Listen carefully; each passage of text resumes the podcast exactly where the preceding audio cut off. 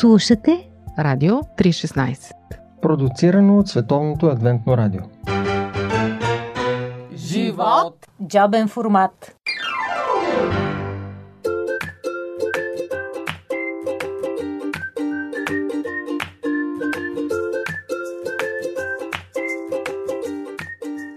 Скъпи приятели в джобен формат, Богдан Бончев, наш събеседник днес. Боги, здравей, не за пръв път си при нас. Здравей, Ради. Може ли да ни кажеш за твоето пътешествие? Ами аз а, работя за Селско-стопанска академия. Главен асистент доктор съм. Занимавам се с а, поддържане на сортове а, житни култури. Горе-долу около 7 култури. 23 mm-hmm. сорта житни. Беше ами аз бях в а, а, Политехникал института в Бежа. Той има 4 факултета или училища. Едното училище е по агрономия, където аз отидох. Другият е, институт е по медицина, за медицински сестри.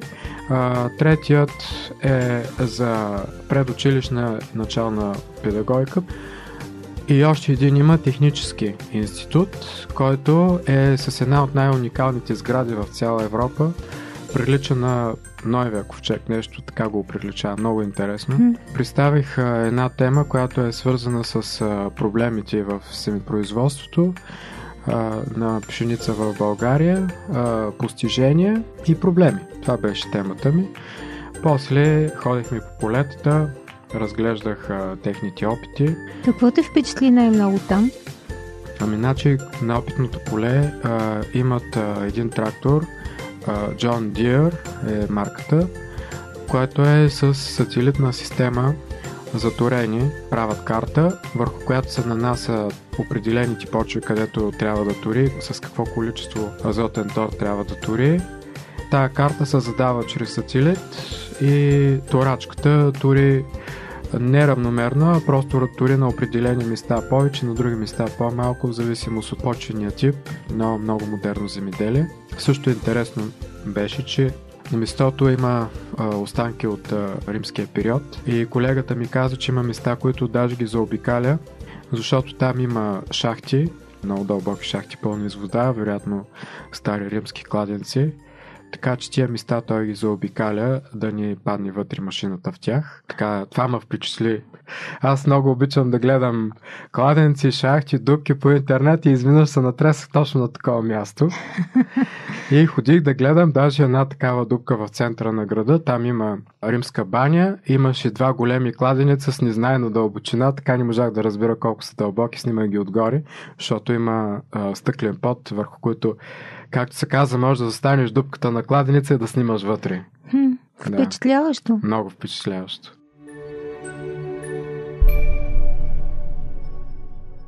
Видял си там и една от най-модерните напоителни системи в Европа. Значи, това е, те наричат а, Алкева схема, представлява два големи язовира, а, побират а, около 600 милиона кубични метра вода.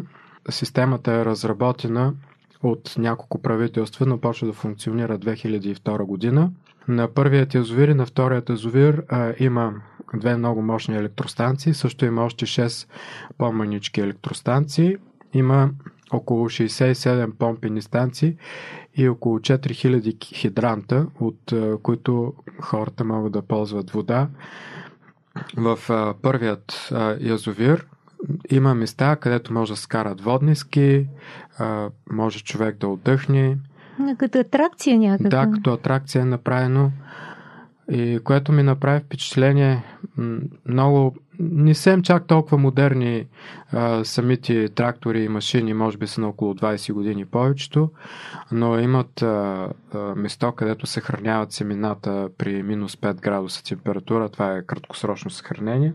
Като складово място ли? Да, склад.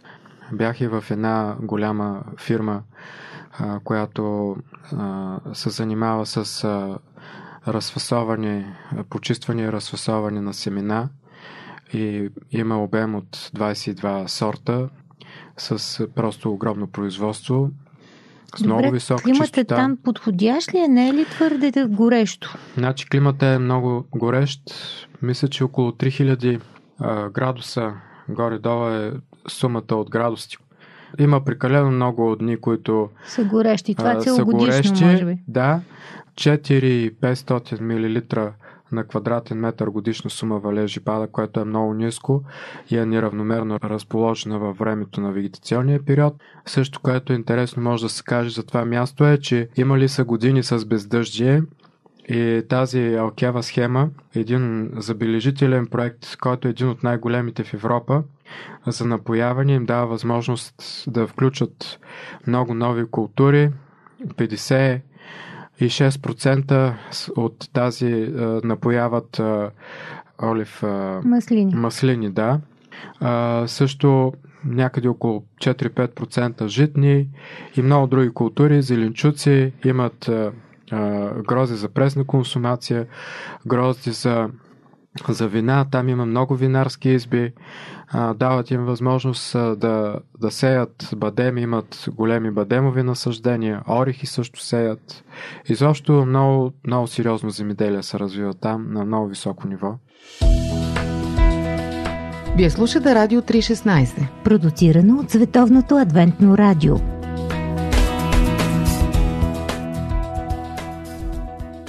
Португалия е нещо като квадратче с а, излаз на Атлантическия океан. Аз бях в Лисабон. Там една, от- една голяма река, която е с размерите на, на Дунава, се влива и водата е солена в пределтата на тази река. Мостът, който минава над, над тази река и свързва двата края на Лисабон, е построен от Айфел, който е строил Айфеловата кула. Аз пътувах и по двата моста, по двете части на И моста. какво красив ли е? Ми, не бих казал, че е красив, но е здрав. А, От желязо ли е? От желязо е, да. От желязо е, обаче отдолу има место за влак, а отгоре има платна за пътуване с коли и с а, тирова техника. Също се вижда а, близнака на статуята, която е в Рио де Жанейро, Исус Христос, Христос. с разперните ръце, как пригръща а, целият Лисабон, както в Рио, нали, Исус Христос пригръща с отворените цели ръце Рио. Не знаех, че има статуя близнак. И също интересно е, че видях един самолет, който за 60 часа пътува от Лисабон а, до, до Рио, като пресича океана и каца на отделни острови, за да може да, зареди гориво. И това е първото прикосяване на океана с а, самолет. Видях самолета. Също на, на самото крайбрежие има един много красив, удивителен паметник. От едната страна стои кралят, който е правил великите географски открития, от другата страна е един от престолонаследниците, защото те двамата финансират походите. Втория престолонаследника Експедициите, да. прави откритите в Азия. И просто е много внушителен един кораб, на който са тези хора са стъпили, едни се молят, други носят един специален постамент, който представлява символ на Португалия, го носят във всяка колония, която те основават. А целият район е направен от павета, които създават иллюзията за вълни. Има синьо и бяло. Така че това е просто една много смесена култура. Има още много хора, които са местни, имат арабски черти, с къдрави коси, високи, така много интересни хора. Приветливи ли са Много, португалците? много приятни хора, много услужливи.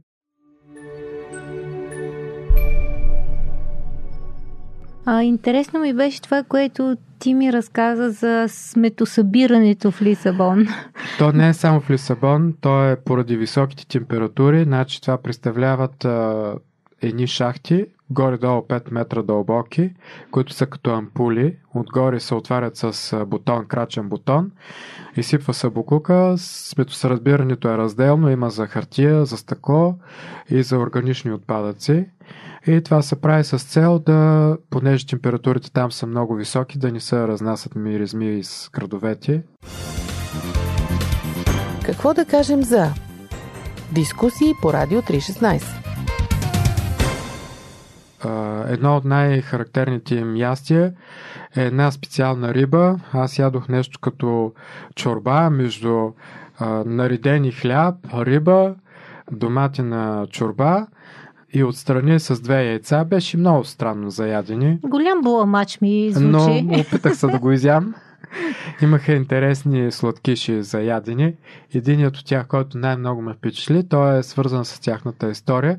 Представлява нещо като гнездо, направено подобно на нашата баница, вътре с плънка и е свито като кошничка. Затова се редихме на опашка в Лисабон и струва евро и 20. Тоест доста скъпо е една кошничка, едно сладкишче. Една хапка ли е? Ми, горе-долу? две-три хапки. Айде, не една, ама две-три. А, добре. Запалиме за това. Обичам сладкиши. Може... О, щях да ти кажа сега, понеже се сетих. Те имат а, също и а, мотриси, такива, а, които минават през целия Лисабон, а, които са наблизо 100 години, само ги бладисват и вътре има специална табела а, Attention, Pocket Pickers. И, Джипчи. Да, и там един джипчия прояви интерес към моята камера, която седеше на, в задния ми джоб. Надявам И се, че си я изобщо- спасил. Да, спасих я, обаче имаше приключение. А, Прибрах си камерата, дето казах, в последния момент преди да ме обират.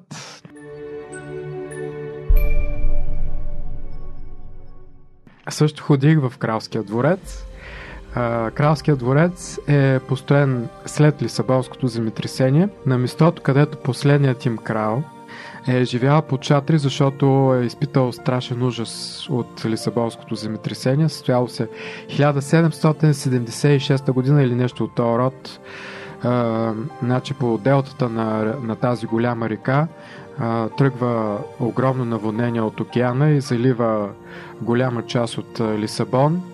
И останалото от Лисабон го довършват пламъци, защото избухва страшен пожар. Кралят разпорежда обесването на 30 мародера, назначава министър-председател. Те, те го наричат Маркиш Помбел, което означава маркиза на Помбел. Почва да възстановява града. Те затова не са и чак толкова богати, защото Лисабонското земетресение срива целия град и жертвите са, не могат да се определи точно колко са, но са между 10 и 100 хиляди души. Много голям брой жертви. Погребвали се ги в океана, не по-християнски, защото са бързали да, да се отърват от труповите. Да Било е много страшно. епидемия. А, значи самия дворец е построен на местото, където този крал е а, живял по чатри до края на живота си. Той е бил А. в а, стрес. Да, много голям стрес. И Даже запазена аз успях да я видя тази църква, която е останала като спомен от Лисабонското земетресение. Още се страхуват хората, че някой ден земята отново ще почне да се тресе. Та мисълта ми беше, че точно аз бях точно там, откъдето е влезнала вълната и откъдето Маркиш Помбел години наред възстановява и е построил една огромна арка, която е вече в завършен вид.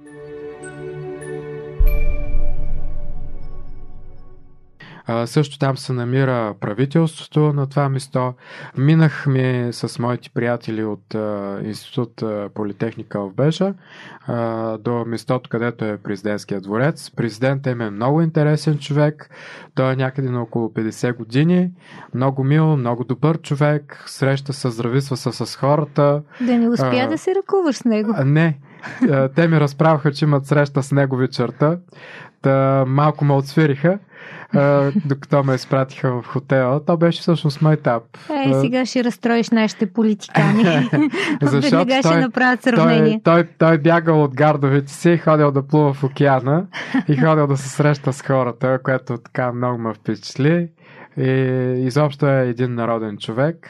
Като минавахме, войниците бяха много интересно облякани, с едни интересни шлемове, с бели ръкавели дълги до лактите, стояха стиснали своите автомати мирно и изобщо бяха много впечатлителни.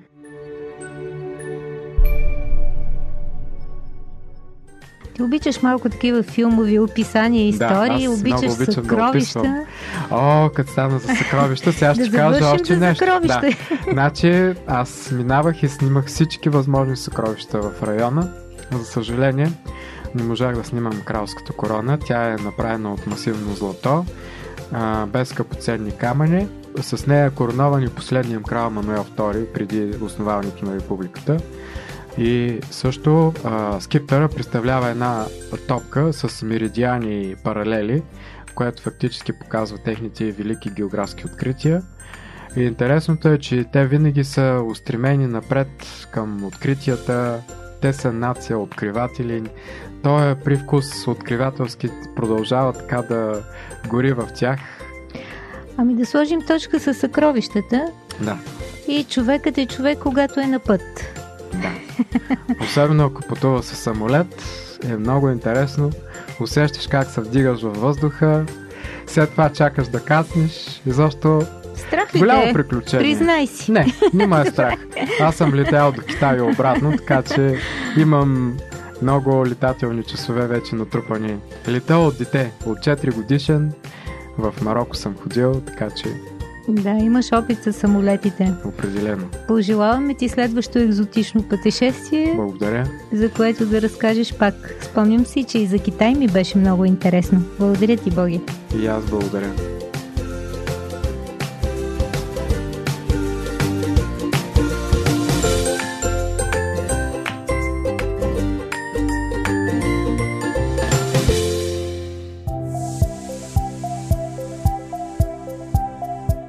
Слушате Радио 316. Продуцирано от Световното адвентно радио. сайт 3-16.bg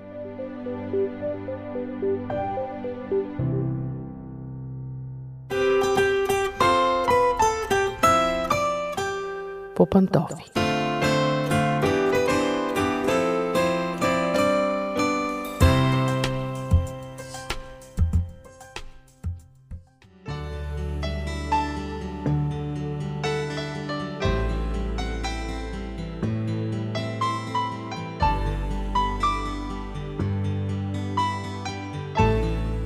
Здравейте, скъпи приятели! Аз съм Мира и ми се иска днес към семейните въпроси да подходим прагматично и нелюбовно. Всъщност, влизането в брачен съюз или въобще оженването, както ние го наричаме, е договор. Договор между двама души, доживотен, в най-добрия случай. Както всеки друг договор, той си има условия, има си права и задължения на страните, но ние като че ли предпочитаме да не говорим за това, защото ни разваля романтиката. Защото си казваме, ако аз се оженя, подписвайки договор с права и задължения, къде отива любовта, къде отива саможертвата, трябва да подхождаме по-идеалистично към тези неща. Може би е така, обаче е интересно друго. Когато отиваме, примерно, да подпишем договор за работа, ние не се интересуваме какъв цвят са очите на директора, има ли цветя по прозорците на офиса или нещо друго, а питаме за работното време, заплатата, задълженията ни, правата ни, отпуските и така нататък. Интересно, когато обаче се женим, ние не се интересуваме от съществените неща, а от несъществените. И оттам произлизат много-много недоразумения, след това има болка и понякога се стига до раздяла. Много често хората, които се развеждат, казват, това не е човека, за когото се ожених. Това се оказа, че е съвсем различен човек. Ние нямаме нищо общо. Така че, колкото и да звучи прагматично и сухо, е хубаво да знаем какви са нашите права и задължения в семейството. Какво можем да очакваме от човека до себе си, който ни е казал да в църквата и съответно какви задължения имаме ние към този човек. Ако можем да ги систематизираме, те звучат горе-долу последния начин. Първото нещо, което можем и трябва да очакваме, можем и трябва да даваме, е обич. Тоест, ние трябва да изразяваме своите топли чувства един към друг и с думи, и с действия. Физическият израз на обичта, прегръдки, целувки, държане за ръка е изключително важен за романтичните взаимоотношения. Важно е да се харесвате, той да харесва вас и вие него. И да го показвате по такъв начин, че другият да го усеща. Следващото нещо, което можете да очаквате и трябва да давате е състрадание. Когато изпитвате болка, имате пълно право да очаквате, че вашият партньор ще бъде меко място за падане, както се изразява един поет. Той би трябвало да бъде по-внимателен с вас, когато изпитвате болка. Той разбира се не е длъжен да чете мислите ви или да страда заедно с теб или да чувства същото. Важното е да покаже, че го е грижа за това, че на вас ви е зле. Разбира се, абсолютно същото се отнася и за вас. Когато вашият партньор страда, показвайте му, че ви е грижа. Това е ваше задължение. Следващото важно нещо, което можете да очаквате и трябва да давате е уважение. Добрият партньор засвидетелства уважение към вас като човек, към вашите граници, към вашето лично пространство. Може да бъде несъгласен с вас, но той никога не би ви обидил, не би ви се подигравал, нито дори ви дразнил. Един партньор, който уважава, познава и почита вашите силни страни, милостив е към слабите ви и никога не нарушава вашите граници преднамерено. Сигурно се досещате, че абсолютно същото се отнася и за вас спрямо него. Следващото нещо, което е ваше право и задължение е съобразителност. Ще кажете, не всеки се е родил съобразителен. Вярно е, някои хора са по-съобразителни от други, но всеки може да се научи да бъде такъв. Внимателният партньор мисли за това как ще се отрази неговото поведение на другия. Разбира се, никой не е длъжен да дава всичко и да прави всичко, което партньорът му поиска, но е необходимо да се замисля как изглеждат нещата през вашите очи. Ако човекът до вас не прави това, по-скоро ви третира като неодушевен предмет, който няма нужда от грижи и храна. Тоест, съобразявайте се, предвиждайте каква ще бъде неговата реакция, от какво ще го заболи, какво ще го зарадва. Освен това, вие можете да очаквате и сте длъжни да давате време. Животът събран в едно интервю. Живот – джобен формат. Вие слушате Радио 316. Продуцирано от Световното адвентно радио. Всяка връзка се основава на споделено време. Разбира се, понякога се налага партньорите да са далеч един от друг физически. Но ако другият до вас няма време за вас, никога, или пък много рядко, или постоянно намалява времето, което прекарвате заедно, може би имате повод да се запитате дали пък връзката ви все още е жива и здрава съответно. Самите вие трябва да полагате усилия да отделяте качествено време, защото много сме изкушени в нашето забързано ежедневие да казваме това не е толкова важно. Важното е да си довърша задачата за службата, важното е да извърша задълженията си спрямо децата, важно е да оправя къщата, а кога ние ще седнем да си приказваме и да си държим ръцете или да гледаме филм заедно, това може да почака, това може да се прескочи. Времето е важен фактор, който вие си дължите един на друг. Освен това, вие си дължите един на друг заинтересованост.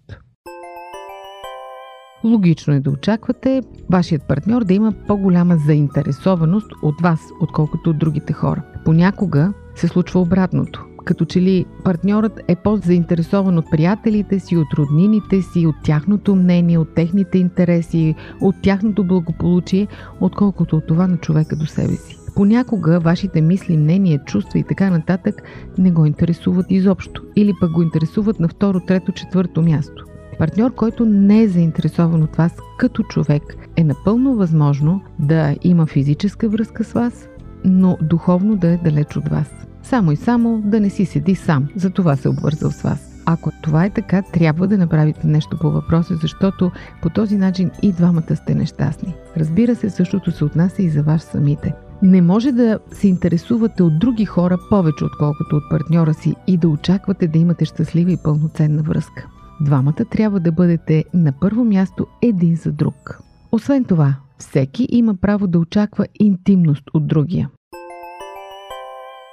Като казвам интимност, нямам предвид секс само. Интимността всъщност означава да се разкриете пред другия на ниво, на което не се разкривате пред другите хора. Да се оставите да бъдете опознати с вашите слаби страни, да се оставите да бъдете уязвими и съответно да изпитвате желание да опознаете другия на същото ниво. Това по-дълбоко ниво на информацията е изключително важно за свързването на душите. Истинската интимност включва опознаване на емоционалната и уязвима същност на другия. И накрая, имате право да изисквате и сте длъжен да давате щедрост.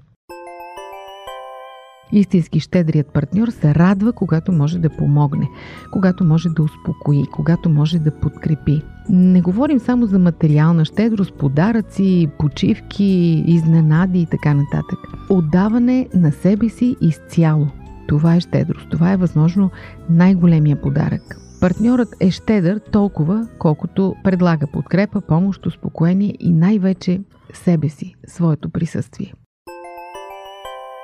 Разбира се, преди да приключа, искам да направя следната оговорка. Не дайте да очаквате, че винаги, по всяко време ще получавате всички тези неща. Също така, не си правете иллюзии, че вие самите винаги ще ги давате. Няма нищо лошо в това, ако усетите липсата на еднакво от тези неща, да си ги поискате. Това е нормално. Важното е между вас да има комуникация. Той или тя съответно също може и има право да очаква тези неща от вас. С други думи, скъпи приятели, колкото и да са намесени емоциите, колкото и да говорим за романтика и за възвишени и нежни чувства, не забравяйте, че бракът е един дългосрочен, доживотен договор между двама души. И колкото по-старателни и съвестни са тези две страни в изпълняването на своите задължения, толкова по-щастливи и близки ще се чувстват. Ако вие не усещате нещата по този начин и смятате, че е коштунство да подхождаме към брака като към договор като всички останали, споделете го с нас.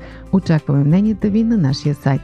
Аз съм Мира, това беше предаването по пантофи. До чуване до следващия път.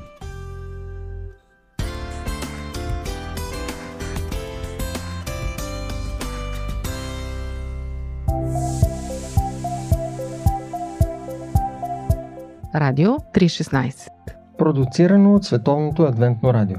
Сайт 3-16.bg